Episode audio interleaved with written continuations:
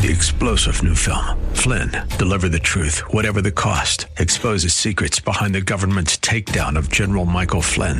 Flynn knew what the intel world had been up to. He ordered the first audit of the use of contractors. This set off alarm bells. He told the truth. He was the most dangerous person for Donald Trump to hire. They had to get rid of Flynn. Flynn, deliver the truth, whatever the cost. Available now. Watch it today. Go to salemnow.com. Salemnow.com. You see, if Satan can get you to believe a lie, then he can begin to manipulate and seduce you into rebellion and sin. And this is why he attacks the mind and why it's so important for us to protect our minds from the attacks of the evil one. And without question, it has never been more difficult to protect our minds with all of the media that is bombarding us with some messages that aren't all that positive, oftentimes. Welcome to another edition of Study Verse by Verse with Pastor Leighton Sheely from Church of the Highlands in San Bruno. A quick look each day, a, time of devotional at the Word of God and what it has to say in this particular instance about how we live. I'm Mike Trout. Thank you for joining us today as uh, Pastor Leighton begins a new series. I want to invite you to turn in your Bibles to 1 Corinthians chapter 10. 1 Corinthians chapter 10. It's going to take us a little while to get there because uh, we're doing a, kind of a long introduction to begin this new sermon series, The Art of Living. And uh, I'm looking forward to it very, very much. It is a, a logical follow on to the, the doctrine series that uh, we have been going through as a congregation. The Doctrine series talked about the Christian truth that has been passed from generation to generation since the time of the apostles. And uh, that uh, Doctrine series was based on the Apostles' Creed, uh, versions of which date clear from the second century. And so um, the Apostles' Creed predates the East West Schism, it predates the Reformation. It's an outline of what the apostles taught.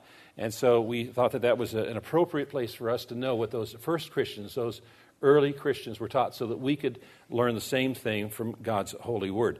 The Apostles' Creed reads I believe in God the Father Almighty, the creator of heaven and earth, and in Jesus Christ, his only Son, our Lord, who was conceived of the Holy Spirit, born of the Virgin Mary, suffered under Pontius Pilate, was crucified, died, and was buried. He descended to the dead. The third day he rose again from the dead. He ascended into heaven and sits at the right hand of God the Father Almighty from whence he shall come to judge the living and the dead.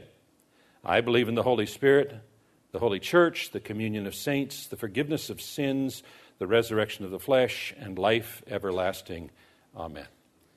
Why do we believe this? Because this is what God's Word teaches.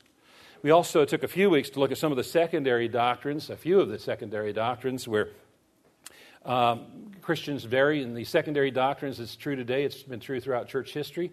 And uh, there's some more that I'd like to get to at, at some point in the future. But the point of us studying the doctrine is to know what we believe and why we believe what we believe. And the logical next step is, is then how then should that affect the way we live and the art of living? And so uh, we want to learn how to apply these truths uh, to life. After the day of Pentecost in Acts chapter 2, when the uh, Holy Spirit was poured out, the church was inaugurated, 3,000 people came to faith. The scriptures say in Acts 2:42 the believers devoted themselves to the apostles' teaching, the reading, uh, reading the scriptures, and to fellowship, that is being connected and not just attached to the body of Christ, uh, to sharing in meals, including the Lord's Supper, and to prayer. And these believers devoted the, themselves to these four things. They set aside other distractions, other activities, in order for them to focus on the apostles' teaching, which for us is encapsulated in the New Testament, fellowship, being together, enjoying life together in, in the Christian community, sharing meals, including the Lord's Supper. In our time and age, we tend to compartmentalize the Lord's Supper from regular meals. Back then, they didn't. The Lord's Supper was part of their, their meals together and then uh, to prayer. And these four things were central and essential to the art of living for those first century believers. They, be, they describe a Christian community doing life together. And these four elements were important to them, and they're just as important to us today. If we're going to be effective as the church today, we need to, to be devoted to these same four essentials as those first believers. Why? Because we are engaged in a spiritual war. We are engaged in a spiritual war that manifests itself in this physical realm. There is a conflict taking place between light and darkness, between the kingdom of light and the kingdom of darkness. God created the heavens and the earth, and He created man in order to uh, d- rule over that domain under Him. But man was seduced into rebellion against God.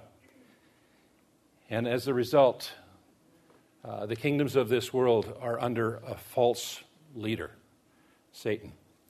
You remember the temptation when Satan told Jesus, If you'll but worship me, I'll give you the kingdoms of this world. Jesus didn't say you don't have the kingdoms of this world. What he said is, is you, shall, you shall worship the Lord God only and serve him only. And so the kingdoms of this world are, are under his control, this false leader. But what has taken place is that God is invading his creation. Jesus said, the kingdom of heaven is at hand. The kingdom of heaven is at hand. And so we're in the midst of this spiritual war, and Satan has a strategy to destroy us believers and destroy our testimony. You know, there are four persons in the scripture that had confrontations with Satan, and from the recording of their experience in scripture, we can learn the targets that Satan aims at, the weapons that he uses to attack us, the purposes that he wants to achieve, and the defenses that God has provided for us. And these among many subjects we want to look at today and in the weeks to come. I want to make sure that you understand, uh, first and foremost, that Satan, he wants to, his, his target is your mind. His target is your mind. When Satan led the first man and woman into sin, he started by attacking the woman's mind. Paul made it clear in 2 Corinthians 11:3, "But I am afraid lest as the serpent deceived Eve by his craftiness, deceived Eve by his craftiness, your minds should be led astray from the simplicity and purity of devotion to Christ." Now, why would Satan want to attack the mind? Well, it's because it's in the mind where God communicates to us and reveals his will for us. Romans 12, 2 says, Don't copy the behavior and customs of this world, but let God transform you into a new person by changing the way you think, by changing your mind. And then you will learn to know God's will for you, which is good and pleasing and perfect. So, God wants to change our mind from the way it's been seduced. And how does God do that? Well, he does it through the truth, and his word is truth. John 17, 17, Jesus is praying for his followers that they might be sanctified. And he says in verse 17, Make them holy by your truth, teach them your word, which is truth. And so it's by God's word that we are made holy. You see, if Satan can get you to believe a lie, then he can begin to manipulate and seduce you into rebellion and sin. And this is why he attacks the mind and why it's so important for us to protect our minds from the attacks of the evil one. Uh, listen to how the Amplified Version translates 2 Corinthians 10 3 through 5. For though we walk, live in the flesh, we're not carrying on our warfare according to the flesh and using mere human weapons. For the weapons of our warfare are not physical, weapons of flesh and blood, but they are mighty before God for the overthrow and destruction of strongholds.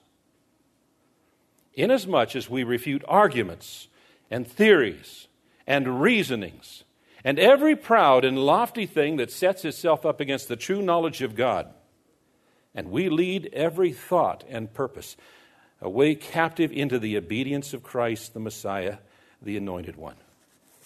See, much of the spiritual battle takes place in our mind, where arguments and theories and reasonings occur.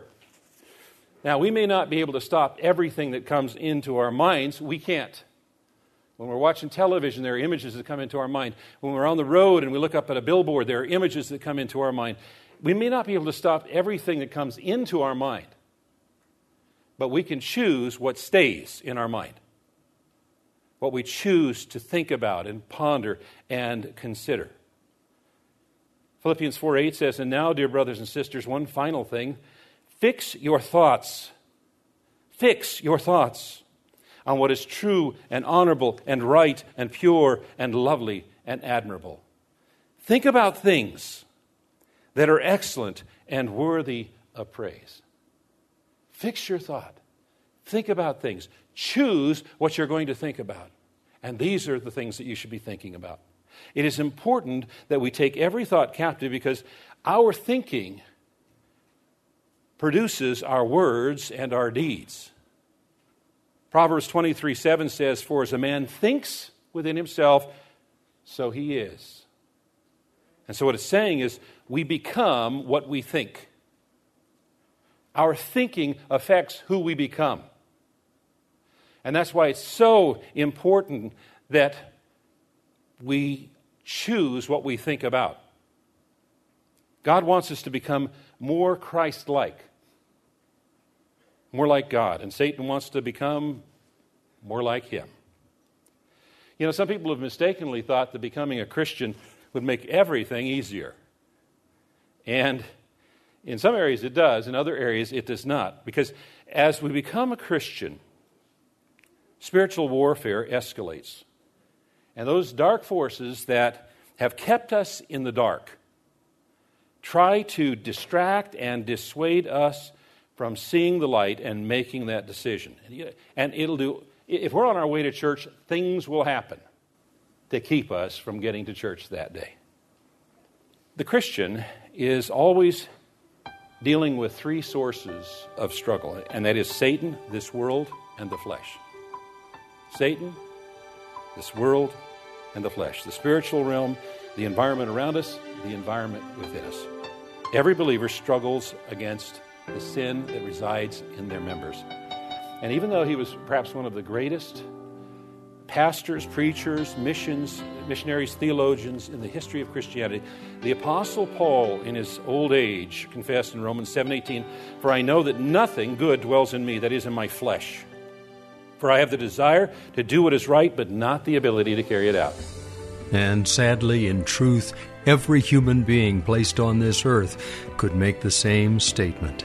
We need the Word of God to direct us on the right path. And Pastor Leighton is going to continue to talk about that as we move through this new series about the art of living from Church of the Highlands in San Bruno. They're on the web at highlands.us. That's highlands.us. All the details about the ministries going on at the church are available there on that website.